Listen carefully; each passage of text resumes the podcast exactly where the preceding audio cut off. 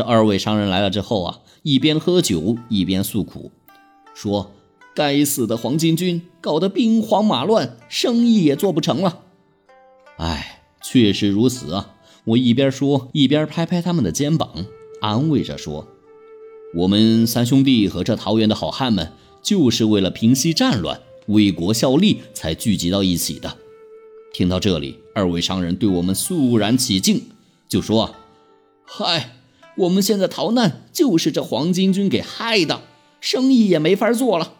要不我们就将这马呀、钱啊赠送给你们，希望你们早点把这黄巾军给打败，我们也好东山再起呀。”这商人说完，关羽和张飞惊讶地看着我，偷偷告诉我：“大哥，你太厉害了。”三言两语就收获了这么多的战马和财宝，而手底下刚加入我们的村民也小声议论起来，说我不一般，有两把刷子。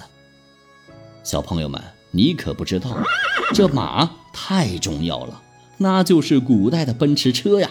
有了这五十匹宝马、五百两金银，还有钢铁一千斤，我们简直如虎添翼。这都是我们去攻打黄巾军最需要的东西。拿着钢铁，我们就去打造武器去了。因为我的体格原因，我就用这钢铁打造了能攻能防的双股剑。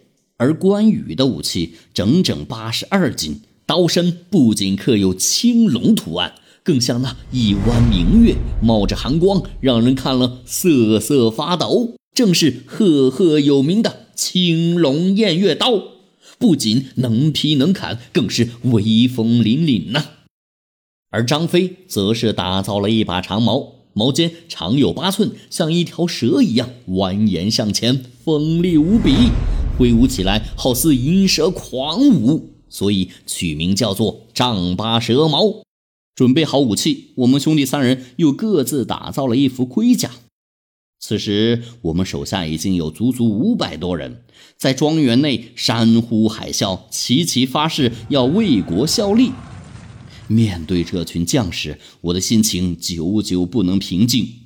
我刘备终于能干一番大事了。稍微冷静一下，便告诉关羽、张飞：“我们即刻出发，咱们就近前往涿县。”投靠涿县太守刘焉，那这刘焉能接纳我们，让我们上阵杀敌吗？小朋友们，下一集接着听大熊哥哥给你讲。我是刘备，去读三国。